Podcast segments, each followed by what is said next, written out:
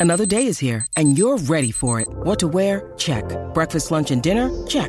Planning for what's next and how to save for it? That's where Bank of America can help. For your financial to-dos, Bank of America has experts ready to help get you closer to your goals. Get started at one of our local financial centers or 24-7 in our mobile banking app. Find a location near you at bankofamerica.com slash talk to us. What would you like the power to do? Mobile banking requires downloading the app and is only available for select devices. Message and data rates may apply. Bank of America and a member FDIC. When you need mealtime inspiration, it's worth shopping Kroger, where you'll find over 30,000 mouthwatering choices that excite your inner foodie. And no matter what tasty choice you make, you'll enjoy our everyday low prices, plus extra ways to save, like digital coupons worth over $600 each week. You can also save up to $1 off per gallon at the pump with fuel points. More savings and more inspiring flavors make shopping Kroger worth it every time. Kroger, fresh for everyone. Fuel restrictions apply. With threats to our nation waiting around every corner, adaptability is more important than ever. When conditions change without notice, quick strategic thinking is crucial. And with obstacles consistently impending, determination is essential in overcoming them. It's this willingness, decisiveness, and resilience that sets Marines apart. With our fighting spirit, we don't just fight battles, we win them. Marines are the constant our nation counts on to fight the unknown. And through adaptable problem solving, we do just that. Learn more at marines.com. Spurs are top of the league.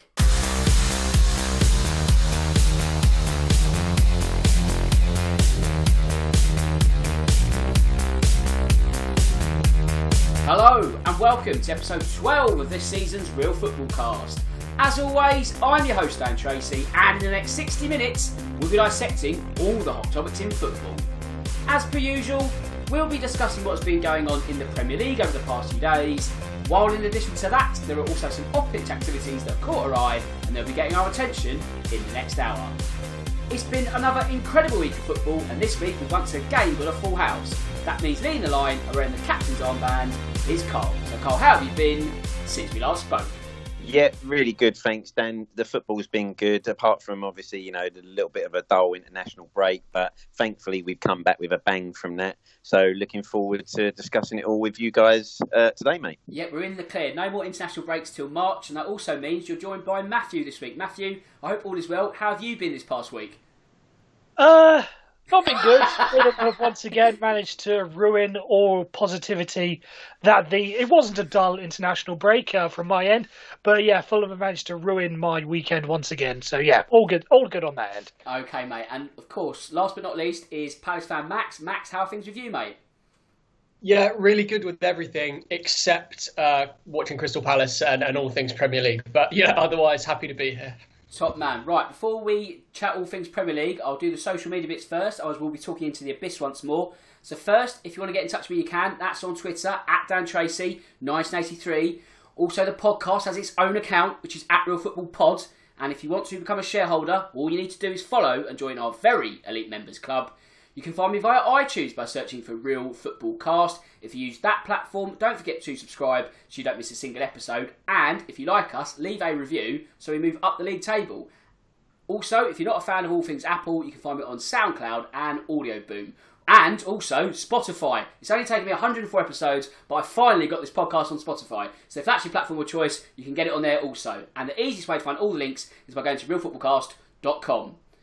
Right, it's time to go live. And where should we go first? I think we need to get the unashamed Tottenham bias out of the way first, if only because they're currently the greatest team in the land and arguably the People's Club. With that said, Cole, is it a little too early to start discussing them as champions in waiting?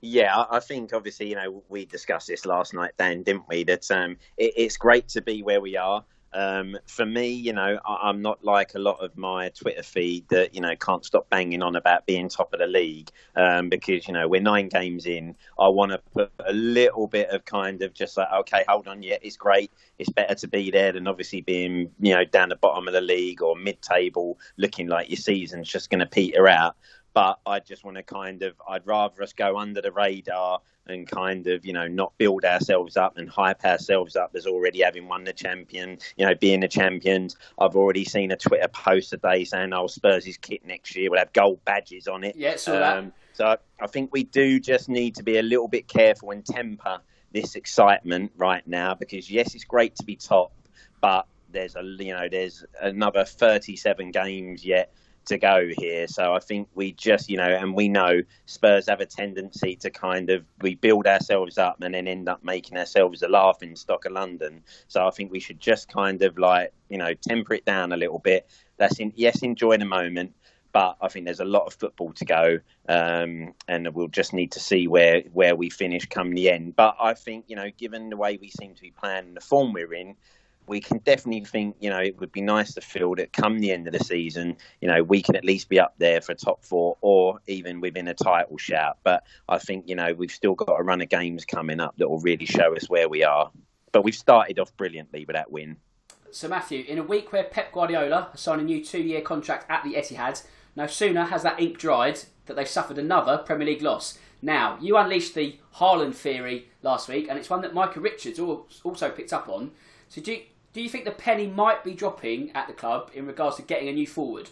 Um, I, th- I, I definitely think it'll drop on regards to getting a new forward, but I would also, if I was Pep Guardiola, and I, it, I'm pretty sure it's been discussed before, and it will be discussed because it seems to be the rotating thing. But he does need to sort that defense out. I don't know if it is going to be a case of having to get that defender and then you know still relying on Sergio Aguero, or or you know putting a lot more faith in Gabriel Jesus to go forward. But as much as the forwards are a problem, and Alf, no, not Alf Inge Haaland, I'll make that mistake till the day I die. Um, Erling Braut Haaland will be or is the solution to their goal scoring problems. I do think their defence does need an extra, you know, five hundred billion pounds as they seem to spend every summer. They they're going to need another one of them in as well because the way that Tottenham were able to carve Man City on, not just for the two goals, but on multiple occasions as well as that. And and we've seen it, you know, with other teams do it throughout the season. That does need to be a hell of a concern for Pep Guardiola. Also talking of Michael Richards, Max, I know you picked up on this also, but it seems he's created a new word for City's defence: naivety. Does it work? I'm not sure about that. I think no. maybe, as I said, uh, as I said on Twitter, it kind of uh, getting a bit of the festive spirit in early.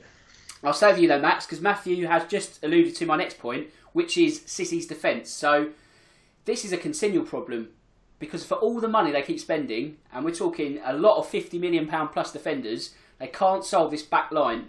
Where is this long-standing issue coming from? It's almost like this is a similar department or a similar issue, should I say, to when Chelsea buy a string of number nines, well-classed number nines, that go there to almost die in footballing terms. So what is going wrong at City's back line? I'm going to say something pretty controversial, which is that I think City's defence is not that bad at all, and I think they might have already taken the the main steps to solve it. Um, I'm just going to start by saying a, a, news story that I really enjoyed seeing uh, in the week was uh, Boris Johnson announcing 169 million of spending on defence, and then someone said that's exactly what Pep Guardiola will be doing after the after the Spurs game as well. Um, but yeah, to be honest, they I think they've they've already made the main steps to to, to, to sign the players that they need. Um, obviously they haven't they haven't got a natural uh, left-footed left back. Zinchenko is more of a midfielder winger. Mendy has got kind of a, a, lot of a lot of injury troubles and is maybe a little bit inconsistent. So they've resorted to playing Joao Cancelo there, who's right-footed, obviously more naturally a right back. Um, but he's actually been doing pretty well. He's posting some really good um, attacking numbers. And you know, for the moment, he's he's he's a decent stand-in. And then the rest of the defence, they look pretty solid. Kyle Walker's been basically their best player all season, um, really consistent. And then at centre back, I think they've got two really, really good players. They've got Laporte back fit. Now, you know, it, it, remains to be seen whether he'll be able to play consistently across the rest of the season because he's obviously had a lot of injury troubles as well. Um, but now they've signed Nathan Ake, who's a very capable backup. You know, he's also capable of playing on the left side of central defence. He's also capable of playing left back. So he's a, a much better backup than the likes of John Stones, for example. Um, even though Eric Garcia seems to be gone, they've made a big signing in Ruben Dias, who has generally looked pretty good. Um, although there was a bit of a mix up for the Son goal, the first goal, uh, I thought City were a little bit unlucky against Spurs, to be honest. I mean, it was a classic Mourinho smash and grab in that you know they didn't really have many chances, but the ones they had, they took. They were super clinical. But it wasn't a case of City being completely all over the place and Spurs having 20 shots on target and you know hitting the post three times. I thought City were generally quite solid, and it was just a couple of a couple of errors and maybe uh, some very sharp attacking play from Spurs, which undid them in the end. And you know the the partnership between Laporte and Dias is very untested at the moment, but the quality is there for sure. And I think it's not going to be long before we start seeing them um, keeping a lot more clean sheets. For me, the problem with City is their blunt attack rather than their defence. Yeah, I think obviously it's not just one root cause. There are just issues all over the shop, and I think that's something that Guardiola will have to identify in these next two years with his new contract. In that period, Cole, we're already seeing silly season in terms of links. Harry Kane being linked as the next name to go to the Etihad. So if we're talking about great number nines or tens or nine and a halves, what price do you put on Kane in a depressed COVID market, regardless of you know fees going down? You could name any price for Kane, and he'd be worth it right now. Yeah, uh, to be honest, I don't think there's anyone that can afford him right now, to be honest, given the fee that I think Levy would, you know, even if he did contemplate selling him, I think the fee that Levy would put out there for him, um, in my opinion, you know, I don't think there's a team that have got that money. Because, in all honesty, right now, if we're looking at this season, I think based on this season alone, I think you sit there now and say Kane is probably um, at the moment playing the best you know the best that there is out there. You know, I'd say he's probably having a better season than Messi. He's probably having a better start than Ronaldo, um, and and I don't think you'd find many better players in world football. So. I don't think you can put a price on that, and, and I don't think there's any club that would be able to match the price that Daniel Levy would put on his head um, at the moment. Because I think you easily be, you could easily be talking 300 million um, to prize him away.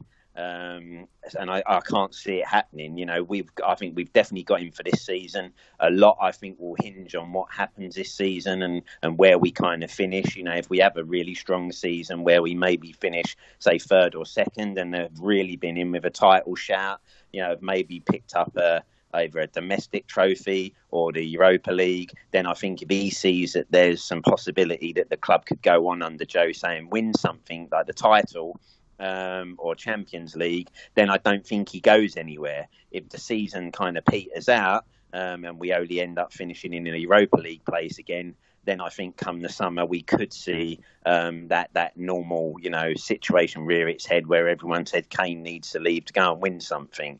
But right now I think we're safe, and right now I don't think there's anybody that could afford the fee that would be asked for him.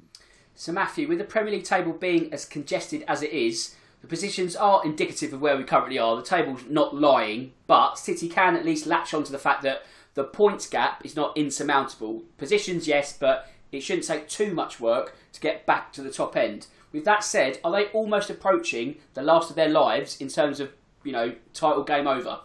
They are because I, am just, I'm just looking at the table now. The gap from between them and Spurs is now eight points. Um, they do have a game in hand, which uh, I don't know who their opponents will be. It's either going to be Burnley or Aston Villa. I don't know who it is. It's one of them. Um, so you'd, you'd, imagine they'd win that game in hand. So let's give let's put that to five points. They, do you? They will obviously make they'll make up that gap against the other teams. But the question is, do they make it up?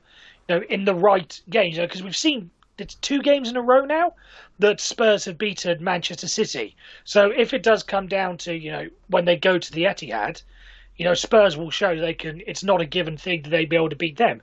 If you go up against you know Liverpool, do you trust you know Man City to go and beat Liverpool when they're at full strength this season? You know if and when players come back, I don't think so. When they go and play Chelsea, I'm not 100 percent sure they beat them. So they will Man City will pick up points, you know, when they have to and when you know and when they can against the the smaller opposition teams. But when it comes to the the bigger teams, you know, the games that really decide the season, I don't think it's such a given that it was in previous seasons.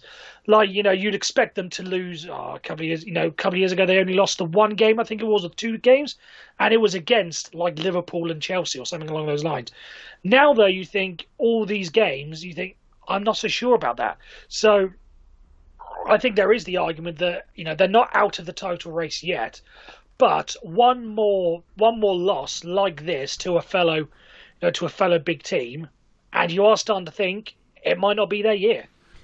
Exactly, that's what I'm thinking. If, if, the gap gets bigger against the big rival and they lose what would be a swing pointer, six points if you will, then I think it might be game over. Not yet, but they are hanging by a thread. Max, on Saturday, the most controversial decision in a game which wasn't really littered with controversy at all, but there's always one, of course, was the goal being ruled out for City. Do you think in the end it was the right decision? Oh, it's tricky. It's tricky. What I definitely think he, he kind of uses his his arm and the top of his arm to control the ball, and it just deflects off the top of his arm before it hits his chest. But what was confusing was that it seemed to be the very top of his arm, which, according to the new rules, is not considered handball. And we saw that rule in action uh, for Bamford's offside, Patrick Bamford's offside against Palace, because he was pointing where he wanted the ball, and it was the top of his arm that was offside. Because you can now score with the top of your arm. It's it's a part of your body that you that you can score with, which is why it was considered offside for Bamford. So I, I was just really, I was just really surprised to see it being given as a handball, uh, given that you can now score with your top of your arm, and the referee was pointing towards the bottom of his arm as if he'd hit, as if he'd hit the ball with the bottom of his arm, which would have been handball, but he didn't hit it with the bottom of his arm. So it's a bit, it's a bit. excuse me, it was a bit confusing to see that, and um, I'm I'm I'm a little bit surprised that it was the rule was interpreted the way it was. It's just a bit confusing for everyone at the moment, and we'd like a lot of um, a lot of fans would like clarification on what the rules are and how they're going to be applied, because it doesn't seem like anyone really knows what's what's going on, including the referees. Well, this is it. I mean, even watching at home, say if it's a, a rash tackle or something, we all have a frame of reference, and you can usually within a replay or two go, "Yeah, that's a red, that's a yellow." Like you know you're watching that on Saturday, and even if I try and take away my, my Tottenham hat and look at it as neutral as I can, I don't even know what I'm looking at anymore. So I don't really know if it's a penalty or not. And then, like you say, there's the decision, but then there's a, an action which actually goes against that actual decision. So you just like you just have to see the lie of the land and go with what it is. And luckily, from a Spurs point of view, we were fortunate, or we had the the cards folded in our favour this time. But in another week, it could have been a completely different decision. So we are where we are. But we're also, with Spurs being top, and they are because Liverpool beat Leicester. So, Cole, I said last week, put the house on the Foxes. So I'm now homeless, but why were Brendan's men so toothless at Anfield? Yeah, you, you, I think you can only assume that maybe the international break has kind of, you know, broken up that momentum, and and that is the shame, isn't it, when these international breaks come around because you know you can just get yourself into a really good run of form, and then suddenly you know everything kind of breaks up you know half your squad, and that's saying most of these top sides nowadays lose the majority of their squad. They all go off all over the world. You get you know say a week or two weeks where you, you don't have some football. You all come back um, and then you got to try and see if you and hope that you can get that momentum going straight away again that you had before. And that's the only thing I think I can put it down to. Um, as you say, I, I, thought Leicester would give Liverpool more of a game, especially given Liverpool's kind of in injuries and, and everything that they've had going on at the moment but they were toothless. You know, it wasn't the same sort of Leicester that we've seen um, week in, week out before. Um, you know, no credit. Liverpool played really well, I thought, but Leicester it just didn't seem. And I can only assume and say they are the sort of side that, unfortunately, you know, that break just come at the wrong moment, and it's kind of knocked them out of their stride. But you know, even said that always going to Anfield at the moment is a tough game, you know, no matter what, because um, even with their injuries, Liverpool is still a good side at the moment. Um, so I think it's just one of them days. Leicester will just think, well, thankfully it's out of the way. We regroup, try and get ourselves together, uh, and get the run going again in their next game. So Matthew, going into the game, you know, in the build-up of the week and all that, it looked like Liverpool were going to be in for trouble because of all their injuries. Their stupendous home record looked like it could be coming to an end, but to their absolute credit, they found another impressive performance when not many people gave them a chance. No, exactly. I think this just goes to show. I, I think there will be an element because because Jurgen Klopp is one of the smarter managers out there and is and isn't afraid to sort of bite bite back if it was um, with with the way he talks. So Jurgen Klopp is probably someone who listens to the media, and you know I don't think he listens to every single podcast, but he will know the sort of the stories that are going out about you know oh this weakened Liverpool side. Oh, could it be not so much the passing of the torch sort of thing, but you know Leicester. This is their chance to prove if they are really a, a top side in the Premier League, sort of thing. And I imagine he would have been the one to say, "Listen, lads, we're still the team to beat. And even if we do have players injured, let's just go and show the country that we that we are not, you know, bleeping about, so to speak. So even though they were without, you know, Mohamed Salah and and with his issue, even though we're not top strength, we do still have a very good, you know, strength and depth to go to. And you know, Diogo Jota has proved to be a fantastic signing. You know, it's we're not just here to replace Firmino and that argument. Oh, I can also play. You know, you can also play in place of Salah as well. So I think that would have been a you know a strong message to to his Liverpool side, and you know just to say you know we are still the kings, even if we are even if we are you know at somewhat you know seventy five percent strength, say we're still the best team in the land, and it's up to you to come and beat us rather than us just falling over and letting letting the title race carry on. So, Max, it was Jonny Evans' cracking header at the wrong end, which put Liverpool ahead, but it was almost done and dusted by the time Jota made it two. Now, Matthew's just alluded to the point, but he is becoming a huge asset to Liverpool now, not just because it's a Firmino either or, it's versatility, and especially his performances at Anfield have been different levels so far. Yeah, yeah, for sure. He's he's kind of surprised a lot of people because you know he was good at Wolves. He was good. He was part of a really potent uh, front three last season with Traore and, and Jimenez. But you could argue that the other two in that trio um, got more attention. You, you, know, Raul Jimenez. Obviously, they're all different players, but but Jimenez got a lot of a lot of plaudits for his hold up play and his finishing, and yeah, he's just an unbelievable footballer. And then Traore, there was a lot of hype around him. You know, there was talk bigger clubs are interested, maybe Barcelona are interested in having him back, and and Jota was kind of quietly going about his business really well um, and, and, and did pretty well. But I mean, his stats were never amazing. You know, he never scored like 15 or 20 or 25 goals. Um, but clearly, Liverpool did their work on him, did their homework on him, did their scouting, and, and figured out that there was a really, really good player in there. I mean, he's properly young, he's versatile, he can play in all the positions, and I think he has played left, right, behind the striker, and up front so far. Um, and basically, last season they didn't really have the cover. Liverpool um, up front, Origi, big drop off from Firmino, and Shaqiri and Minamino are big drop offs from Salah and, and Mane, respectively. But he's made a really big impact, and I believe, uh, correct me if I'm wrong, I believe he's the only player uh, for Liverpool ever to score in his first four games at Anfield. That's right. Which is a which is a phen- phenomenal record, and fair play to him. And you know what? This, he's the kind of player that you need um, across the course of a season because Salah and Mane and Firmino, I think the African nations are this year as well, which might mean um, Salah and Mane are away. Um, and you need that kind of competition. You need that kind of quality backup. And even if you just bring them off the bench and, and give them a bit of um, and give them a bit of bit of impetus in, in a game that they're uh, in the game they're losing or drawing, if he doesn't start, um, having that option is really fantastic. And it's the kind of player that can get you over the line in the title race.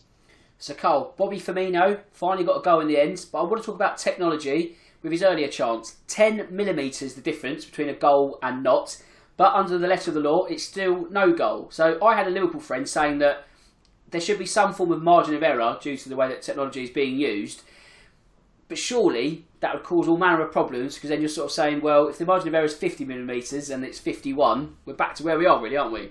Yeah, yeah, I think as you say, and anything where we suddenly bring in a case of oh well, was it, was it? Then you know we'll be in this situation, Dan, won't we? Where we'll see one given one week, one not given the next week, and then suddenly you know there'll be the conspiracy theories that oh the top sides are going to get the benefit of the doubt in this situation, and the little sides won't. At the end of the day, that technology, you know, Hawkeye technology is there. It, it's worked. You know, it's the one piece of technology that I think we could all say has worked brilliantly well since it's come in. It's only had the one major hiccup at Aston Villa last year when it didn't work. Um, and I think, you know, it, unfortunately, it's one of them. You won't get, I don't think you'll probably see one as close as that to either being a goal or not being a goal. Um, but I don't think we need to worry with that at the moment. I think if we're going to look at technology and trying to sort something out, then then let's get hold of VAR and get that done properly. Because for me, Hawkeye, since it's come in, uh, has done the job it wants to, and I don't think any of us can complain about that. Absolutely, GLT at the bottom of the list of problems at the moment. But talking of problems, Matthew, Leicester caused Liverpool one. I think it was the chance straight after Liverpool's opener Vardy turning almost provider for Harvey Barnes, but unfortunately his shot flashed just past the post. Yeah, absolutely, and that's one of the chances that you, you know, as much as I say, you know, Liverpool were going to be, you know, probably dominant in this game. That's one of the chances that you know Brendan Rodgers will look at the same thing. If we are going to be, you know, that could that could have been a you know a turning point in the game, so to speak. And if we are going to be one of these teams that challenges for the top, you know, throughout the rest of the season, you know, maybe not for the title, but given what happened last year, wanting to get back, you know, in the Champions League plated and not fall short again this season. It's those sort of chances and those, you know, what if moments that are going to be the ones that sort of define Leicester's Leicester's season. So, as much as it, it, it may have made a difference uh, on Saturday, Sunday, whenever the game was, um, but in future, those that's going to be one of the you know a turning point. Rodgers will say, you know, we can't let that sort of opportunity uh, get past us again. So we need to be stick we need to be sticking those away because you know whilst you know a three 0 loss might not be. You know, in the grand scheme of things, you know, a three-one, we all know that goal difference can play a major part in these things, and that could be you know, one of the things that comes back to haunt them. And Max, what did you make of Jurgen Klopp's comments after the game regarding broadcasting scheduling? He's the latest manager to add fuel to this particular televised fire. Yeah, yeah, I wasn't, I wasn't sure I agreed with him. It's not necessarily um, Sky and BT, the broadcasters' jobs to to look out for to look out for his his, his players. Um, there is there is a sense that that footballers are kind of being over are being overworked, and we're seeing a lot more muscle injuries this year, um, for example.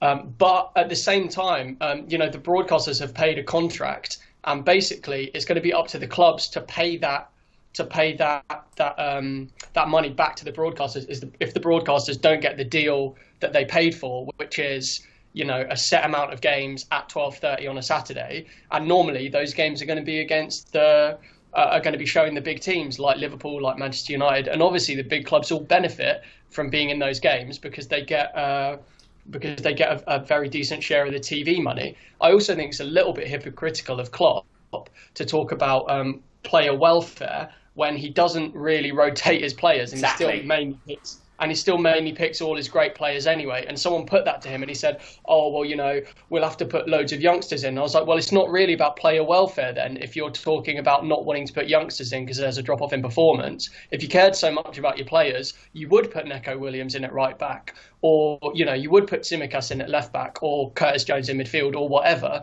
And the stats I've seen actually are really interesting. Is that Guardiola and Klopp and people like this often don't even use all three subs. So I'm not sure why they're saying five subs would make a difference because I think on five occasions already this season, Guardiola hasn't used three subs. So it's not really about tiredness. I think they're just kind of piggybacking on that problem, which is a problem. Um, but I don't think. Um, I don't think TV is the and, and TV and broadcasters is the right target if you're trying to fix player welfare. Yeah, because if you think there's no leeway at all in terms of dates, times this season, you know, everyone's got this congested schedule because this is where we're at. Now, it's not for me or for anyone to tell you what players to pick, but logically, if you are picking the same 11 to 14 players week in, week out, they are going to get more knackered quicker than a squad of 18, 19. So, whether the argument is extended to five subs, that's probably the more logical route. I don't think it's TV times, which is the root cause of the problem. Anyway, let's go back to Saturday because Carl, Man United have won a second league game in a row. Yes, it's exciting for them. But against West Brom, that was far from convincing. Then again, if you're Ole and your head's just off the chopping block, you're just taking the points, aren't you?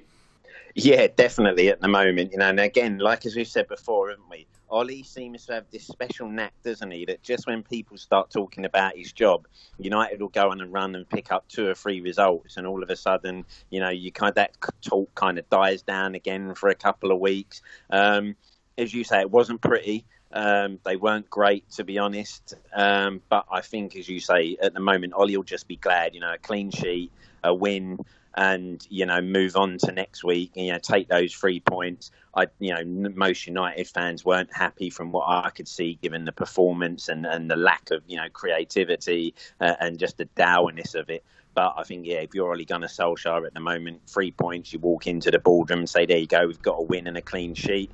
Uh, what more do you want?" Um, and and he keeps his job for say another week. Um, but I do think it's funny that he keeps managing to do this. You know, maybe he should just he should just make out that his job's on the line every week, and United might walk to the title with 38 games and 38 wins. Um, but they'll need to do a lot better. To be honest, they'll come up against a lot stiffer opposition, and if they play like that against some of the better sides, then as they've been found out before this season, they won't come away so lucky as they did this weekend. With that said, it could have been a lot different, Matthew, had West Brom been given a penalty at the other end. So, your two pence on that, please. Yeah, it, I just want to talk about it sort of in comparison to another one of the, you know controversial penalty decision earlier in the day. Um, it was Aston Villa and Brighton, which uh, people have been drawing a lot of comparisons to, and I want to say that I've been in favour of VAR. I don't, and and I don't want to, and I don't want to say that you know it, gets everything right. And I know a lot of people have been complaining about the the humans that are using it rather than VAR itself. I think this is one of those times because the one thing that got me during the when I was seeing the replay of the um, of the tackle on, I, I forget I forget who was who's involved, but with the the Solly March incident at, at, Aston at Aston Villa, you can clearly tell that he got the ball first because there's that one angle that they're showing you from more or less the corner flag um, at Villa Park at the Holt end that says right he flicks the ball away before he made contact with the player, so he gets the ball first. For the Man United West Brom one, there's there's only there was only really one angle that they showed and that one you you couldn't tell whether or not he got the ball first because it was sort of in line. It was right behind. So if he kicks the ball, it's but you can't tell because of you know depth of field sort of thing. So a lot of people say, oh, you know, definitely it definitely was the penalty because he doesn't get the ball. I don't think I'm not 100% sure on that because we didn't see all the angles to get. Again, it may be that was the case that they didn't. They or he got the ball or he didn't get the ball. So penalty, no penalty. I'm not sure because there, was only showed you that one angle, so I didn't get a chance to see, and I don't think you know the rest of the country got a chance to see whether or not the player made contact with the ball or not. We didn't get a clear clear view of it. That's that's that's just you know my VAR rant for the thing is. I know people have you know, complained about VAR. I think this is one of the times where the humans in charge of it, and at least you know what we can see of it, it wasn't hundred percent. It wasn't hundred percent clear in that situation.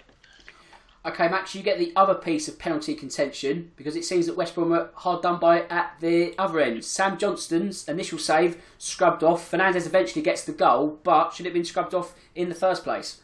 Well, I'm, I'm glad you've asked me about this because I, I think this was an absolute travesty of justice. I don't want to be too um, too hyperbolic about this, but I think West Brom were really, really, really hard done by, and I was just really disappointed and sad and angry on their behalf um, because you know they're they're a promoted team. Obviously, they're having some troubles with the results, as often happens when you get promoted and you're playing better teams, and you you kind of just want a fair crack at the whip, really. And not only was their penalty a little bit unfairly um, uh, chalked off at the other end.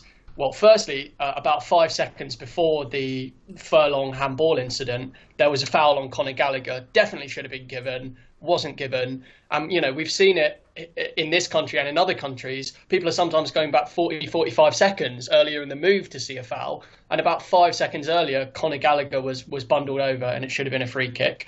Putting that aside, um, I thought I thought he was really unlucky. Um, basically, according to the new rule, it is a handball, but because it was kind of outside his body, but it was it was hit pretty hard at him from pretty close. He obviously wasn't trying to move his hand towards the ball, which is not the case, for example, with Joel Matip and his handball, which was much more of a handball than that. Um, and and yeah, he, he, was just kind of turning away and it hit his hand. It was outside his body, um, so to speak.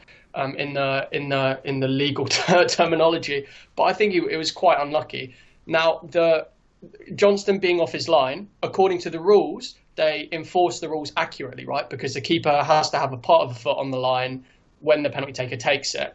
And so, according to the rules, they enforce that correctly. However, I think it's massively unfair that Bruno Fernandes and Jorginho and whoever can do these little hop, skip, and a jump and triple step, you know, triple jump um, stepping run ups, and, and keepers don't know when to dive.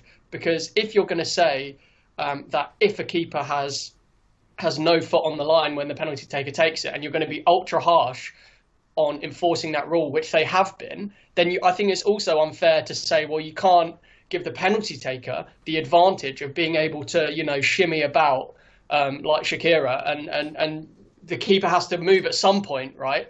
And you're giving the penalty taker an advantage because they'll see which way the keeper moves and they can put it in the other corner.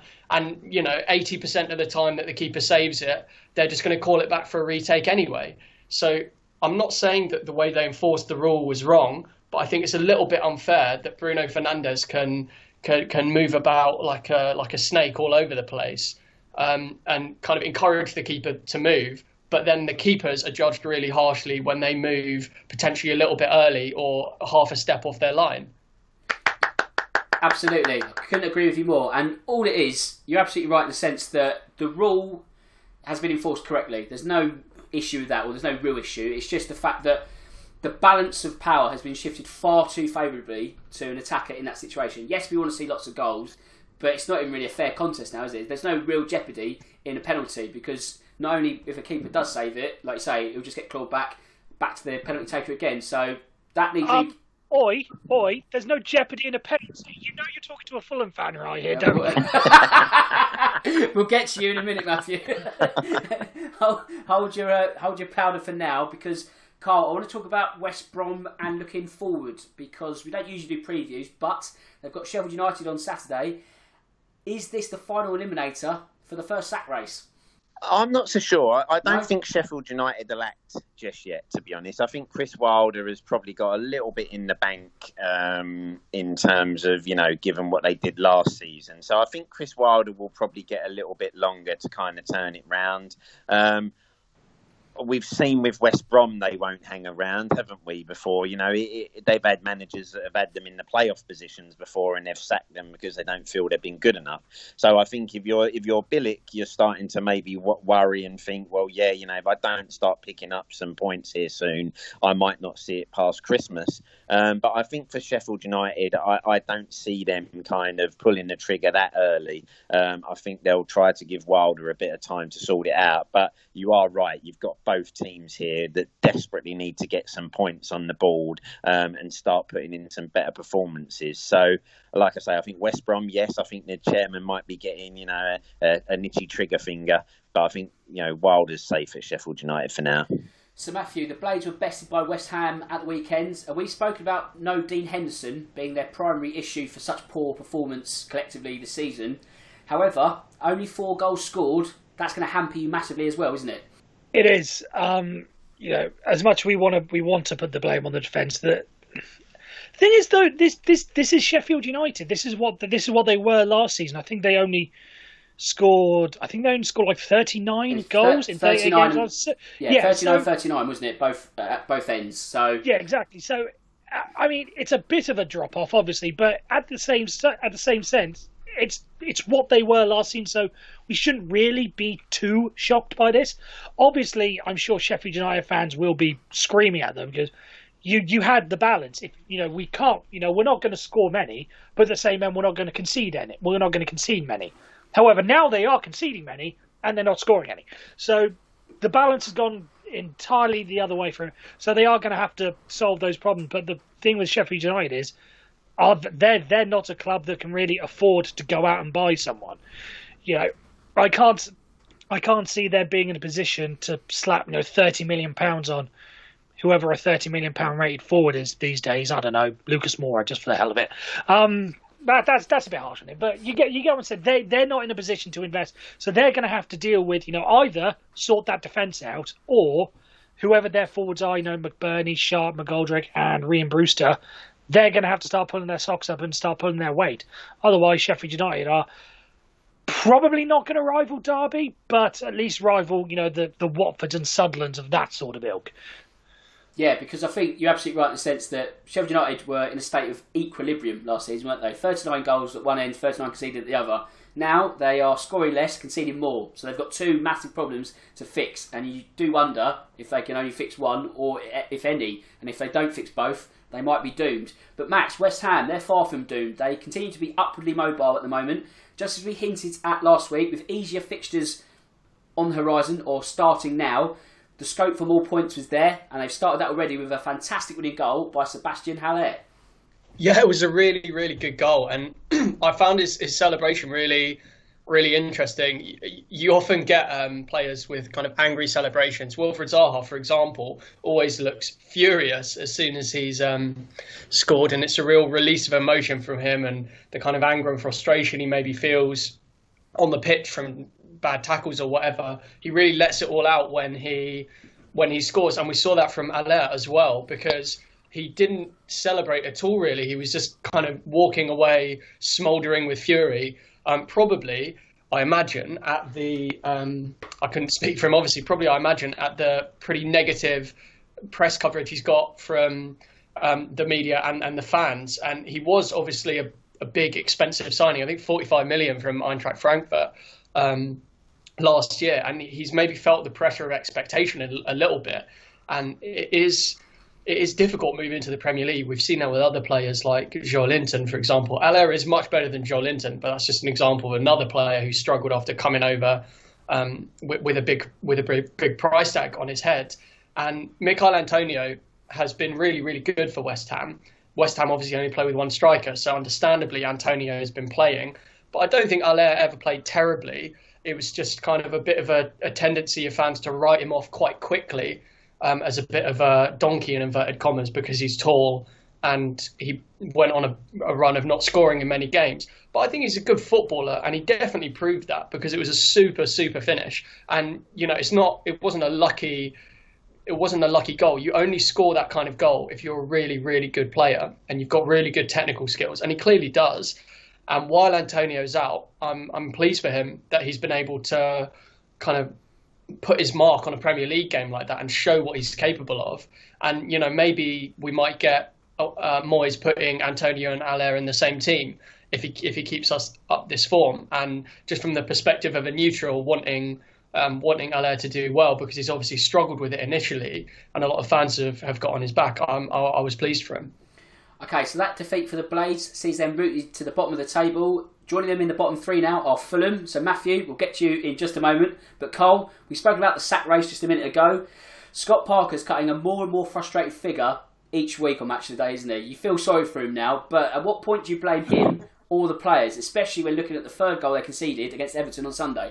Yeah, I, think obviously he, has got a hard job on his hands now, hasn't he, Scott? To be honest, you know, I, I like Scott Parker. Um, I just, yeah, like as you say, whether Fulham will suddenly stick with him for this whole season and just say, well, look, listen, even if the worst case scenario comes, we're going to stick with this guy and see if he can build something, or whether they kind of sit there and go, well, actually, we want to stay in this league, and if in the next couple of weeks they still haven't picked up any points and are probably playing as poorly defensively as they are, like as you say some of the marking for the goals that were conceded, then you kind of wonder whether they'll make the switch and say, look, you know, let's see if we can get someone in that maybe can just save us and give us a chance of fighting relegation off. Um, you don't know unfortunately, as you say, it just doesn't look like it's working. But then there are times where you look and say, when players just switch off and don't follow their marker, um, you know a manager hasn't said to that guy, listen, I don't mind if you switch off and don't follow the guy we give you to mark. Uh, that's not a problem. You know he would have told that player, listen, wherever he goes, you follow him. That's your duty. And if you look at the third goal, you know, the guy just walks into the box unmarked. He hasn't been followed by his midfielder, um, and he's there free to head the goal in. You, the players have to take a large chunk and look at themselves because that is just a simple, you know, example of a player not doing what he needs to uh, and performing the role that he's in the side to do. Um, it's going to be hard for Fulham, isn't it? It's just whether they've got ambitions to stay this season or build something under Scott Parker. But I get the impression that if they want to switch, then you might find Big Sam is getting, you know, tapped up and seeing if he fancies coming in to try and do a saving job uh, till the end of the season. Yes, it's all about the firefighters soon, isn't it? Because we're getting to that time of year, and also it's a case of do you get one in first? Because I know Derby have been linked with Big Sam, so if he goes, then you're sort of looking down the list. There's no Moyes, at West Ham. Mark Hughes, he's already been Fulham manager. There's not many options thereafter, so it's a difficult stick or twist for Fulham. But Matthew, we need to talk about Fulham penalties because there's bad luck and then there's no luck, and I think you've had a huge portion of the latter at the moment. We have, and I just want to touch on Carl's point that in the um uh, the Fulham Focus podcast that I do, there have been rude. There has been the big Sam talk has officially started. No, no. Like we're doing the the other name that's been brought up for some reason Nigel Pearson. Ooh. After what he did, after what he did last season at That's, Watford. that's not a bad shout, actually. If we were, if Oh, we don't were, say that. Oh, I, I think I'm against Pearson. But okay, uh, but, but back to the initial. God, that's a horrifying in, in, image. But anyway, um, the penalties. Yeah, the thing is, it's not just a this season thing. We've had this problem for, for years. We, we there was the season. Uh, 2016-17 where I think we had 13 penalties and we I think we missed 7 and scored 6. It was a horrendous season and Scott Parker's management of the whole thing has been has been terrible. You know, Danny Murphy made co- uh, maybe no, it was Troy Deeney made comments on Talksport the other day. You know, once you get you know, we're basically going through the team. So now it's it's Alphonse Areola, the goalkeeper, who's going to be next in line. Whereas I think that you know we need to have an established penalty taker, and we thought we did. Alexander Mitrovic even said during the international break after the whole Lookman thing that I am the number one penalty taker at the club. Now, he did say that right before he missed for Serbia against Scotland, so I don't know if he's had a bit of a confidence, you know, shattering since that. But the fact that he was on the pitch, the guy who has been our established penalty taker for the past couple of seasons, and didn't take it, there's just something not there's something not gone right there. Either he, as I said, hasn't got the confidence, which is worrying because he's our main striker and the person we're hoping to get 20 goals to keep us up, or Scott Parker has mismanaged it and, and is and is going through the side. Either way, it's not looking good. And the sooner we get, I say the sooner we get it sorted, I I think it may even be sort of too late at this point. Even though I think we're only uh, two points or one point um, off safety at this stage. Once Burnley, who I think are above us, once they get their game in hand, if they win that, I don't see us. You know, the fixtures we've got ahead of us. It's Leicester on Monday, then it's Man City, then it's Liverpool. We're going to be fighting for anything. So even if we do get the penalty situation sorted out, it's not really going to make that much of a difference in my mind. And oh, it's hard to, it's depressing to think about this in November when Christmas is around the corner, but we're already thinking about it's already come to a case of oh, when this team plays this team, who do we need to win? It's a depressing thought. I find this podcast has become a social experiment and how much you can break someone's spirit. That man being you, Matthew, because it started off relatively chipper in August, September, and just bit by bit, the gloss is coming off week by week, isn't it? I'm just holding out for the internationals in March to give me some bit of respite. Right, okay, so back to you again, Matthew, because we need to talk kazoo. It seems the magical instrument shows no mercy as our experiment recorded another positive test.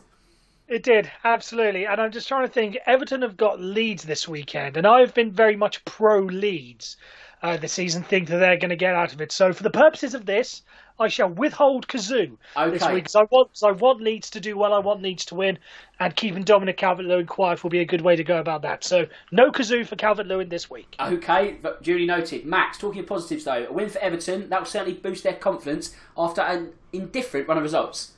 Yeah, it will. It will uh, boost their confidence definitely. Can I just say also that I'm a little bit disappointed uh, Calvert-Lewin hasn't got the kazoo treatment because he's in my fantasy football Yeah. team. So, so I'll be sure. oh yeah, he's in mine as well. captain Yes, he's in mine as well. Bloody hell! Right, yes. Oh, Yeah. I know.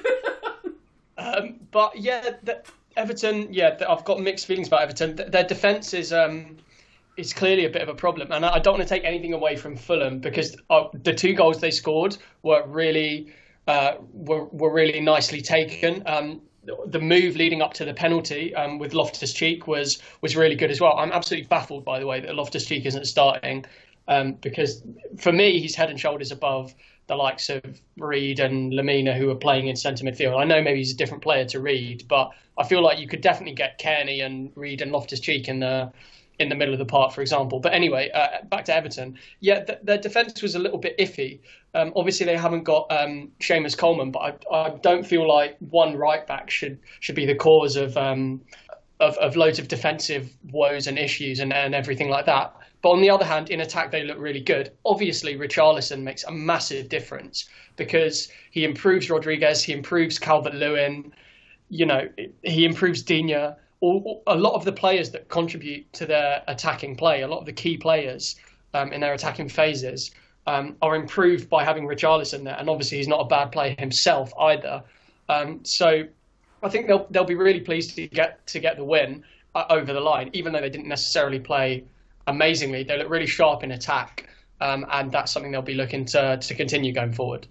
So there was also an element of positivity for Leeds on Sunday. Cole, they didn't ship four goals, but to be honest, they probably should have scored four goals against Arsenal. Yeah, they, they really missed a you know a hatful of chances, didn't they? You know, I think the total was something like 24 shots um, come the end of the game, um, and you'd like to think you know if you're a side and you have some 25 odd shots during a game, you should really be looking to convert at least one or two of those. So I think Leeds will sit there and go that you know, given the sending off as well, that is a game they probably will feel well. Actually, they've probably let that one slip um, and should really have maybe seen that over the line, given the dominance and the amount of chances they created. But I think you then also look and say, well, hang on, you know, a point against Arsenal, who, you know, uh, one of the, you know, Premier League's long-staying teams and still regarded as one of the sides that will be up there within the top five or six. So I think a point from there, as you say, clean sheet, I think you take some positives from that and say, okay, now we just need to build on that going forward. Um, and like as you say, that that's a much better performance and one that they'll look to now just kind of build off of in the coming weeks. So Matthew, a change of personnel saw Nicolas Pepe brought into the Arsenal fold, and after that, indiscretion, he'll be on the Emirates naughty step for quite a while now, won't he? He will be, and I know you as Spurs fans will, will have seen it, but the I think the best part of it, as will be sort of any Arsenal moment this season, will be the fallout on AFTV as a result of it. Claude, I I think he went a little bit too far by saying he should never play for Arsenal ever again, but at the same time, it was pretty funny. Um, yeah, that is that is one of the things, and he, at least Mikel Arteta came out and you know, not so much hammered him hammered him afterwards, but did sort of come out and say uh, uh, in public anyway that you know it was disgrace. You can't you can't really do that, rather than sort of trying to hide back and say, oh, in the heat of the moment, these sort of thing happen. I applaud him for you know, actually showing something and saying this is not acceptable. We won't be having this. So you do wonder whether or not this is something that's going to you know drag on. Um, you know, throughout, you know, after his three game ban, is there, you know, some sort of further punishment that's going to go on? Um, if there's heavy fines or anything, because he really did let the side let side down there, and yeah, you, you you just can't be doing that, even if regardless of the situation. But it will, but it will be interesting to see what the fallout is, you know, after this. So Max, we spoke about Aubameyang last week and him being the squarest peg in the roundest hole. Now Sunday, he fitted the jigsaw quite neatly. Unfortunately for him, the same personal outcome was exactly the same. Yeah, yeah, it was, it was. Um, however, uh, you know, you, you, need to play him. Um, you need to play him up front in the centre, and they took that one step um, on at, at, the weekend when they played, and, and definitely they'll have to continue doing that going forward. However, he does also seem to have lost confidence, maybe as a result of having not scored in a while, maybe as a result of not uh, having played out of position a little bit, and maybe also as a result of um, Pepe obviously being sent off for, for a portion of the match. It is weird because he was he was so sharp and on form last season, but the two positions on the pitch where you'd say confidence are are completely critical to their position um, is goalkeeper and striker. Um, you know, and and we've seen it with Christian Benteke because the Benteke of the first season he signed for Palace and he scored 17 goals in all competitions and looked every bit Belgium's number one striker ahead of Lukaku um, he looked every bit the player that Liverpool bought, you know, that, that smashed in goals for Aston Villa. He was really colossal, you know, he was a real force of nature, and now he's an absolute shadow of, of the player he once was. It's like chalk and cheese, they're completely different players. Um, and I wouldn't say that Aubameyang has had a Benteke level decline, but he's definitely lacking confidence. And when you're a striker, um, so much of how you play is about confidence. It's you know the confidence to take shots on early or to to round the keeper or making the right decisions. And he's obviously lost a little bit of confidence at the moment. But it didn't help the fact that um, it didn't help the fact that Pepe got sent off, obviously, and that's a real stain on on on him after he's done so so little to to to, to show Arteta that he's worthy of a starting place, and then he, he's finally given a start, and he and he reacts like that. And I don't want to kind of encourage a pile on because he has come out and said, yeah, look, it wasn't acceptable. Arteta's also said that, so you know, let's everyone move on now. But it was really a, a poor decision, and I wonder if Arteta will think about um, think hard about giving him another chance again. Okay, so we've got five minutes to go. It's the quick fire round to finish. Carl, I'll start with you. Chelsea, a routine win at Newcastle, but had they really had their shooting boots on at St James's Park, that could have been a far heavier defeat for the Magpies. Yeah, and, and, it should have been. You know, I mean, I, I, don't really know what Newcastle are doing right now, other than just trying to bore everyone to death in the Premier League. Um, but as you rightly say, if Chelsea on another day and Timo Werner had his shooting boots on, that could have been a lot worse for Newcastle, and probably should have been. But I guess Chelsea still be happy that they come away from a, you know what is considered sometimes a difficult place to go with all three points, and they can keep their momentum going. Matthew, Southampton missed the chance to go third last night. Theo Walcott opened the scoring for the Saints. Had he been a bit more ruthless after that goal, though, that should made all the difference. And three points for Southampton. Yeah, and I think you know, much as I talked I talked about with Leicester earlier and their missed chances, this could really come back to bite them.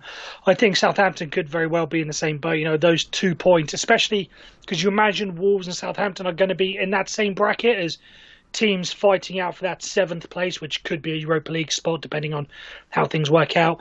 That could very well be the difference come the end of the season. But at least he's managed to get some form, uh, some form going. Because I do really like Theo Walcott as a player. So hopefully, no, his his miss won't hurt him too much, and the goal he scored, which was a very nice finish, will you know provide him some little bit of a boost uh, heading throughout the season. And Max, with Palace, I've only seen three minutes of the game. So, in a nutshell, was it no Zaha, no hope on Monday night? Uh, yes, it was it was really frustrating. Um, and the positive about Palace playing on a Monday is that they can't ruin your weekend. The negative, obviously, is that they ruin the rest of your week. That's a very was, good point. Uh, it was it was an absolutely um, it was hugely hugely frustrating to watch. Um, obviously, we shot ourselves in the foot, and it was windy at Turf Moor, but we basically made a defensive howler to gift them a goal. And against any team in the league, probably the last team you want to gift an early goal is Burnley because they just hunker down, batten, da- batten down the hatches, 11 men behind the ball, 30 seconds for every throw in, 30 seconds for every goal kick, diving about all over the place, which kind of contrasts with their Sean Dyche hard men, you know, northern image. Um, but yeah, it was hugely frustrating, and obviously you can tell I'm, I'm not over it yet. Absolutely not. And Carl, very quickly, Brighton, have they finally got a win that their performances as of late have deserved?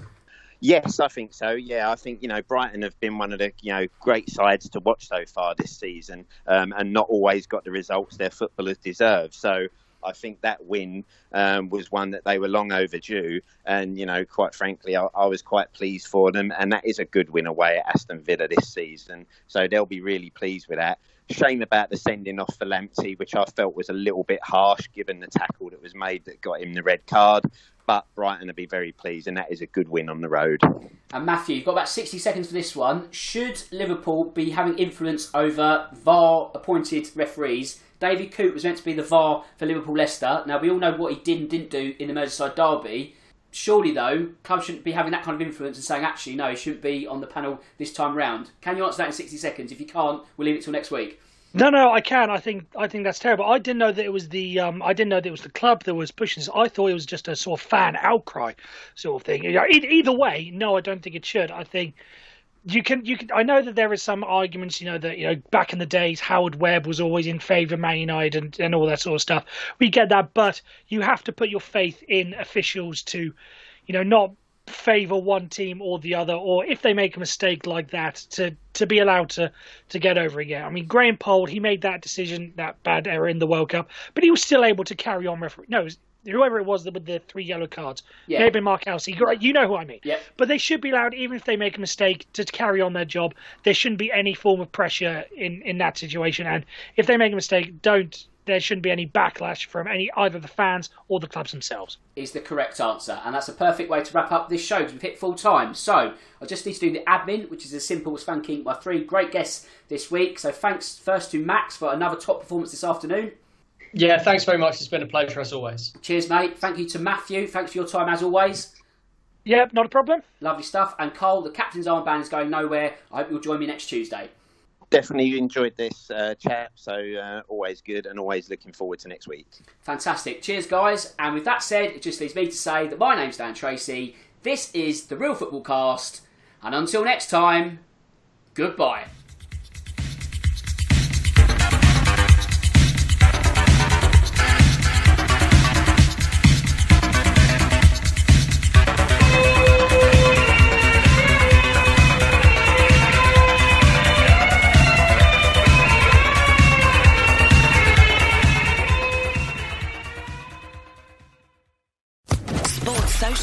Podcast Network.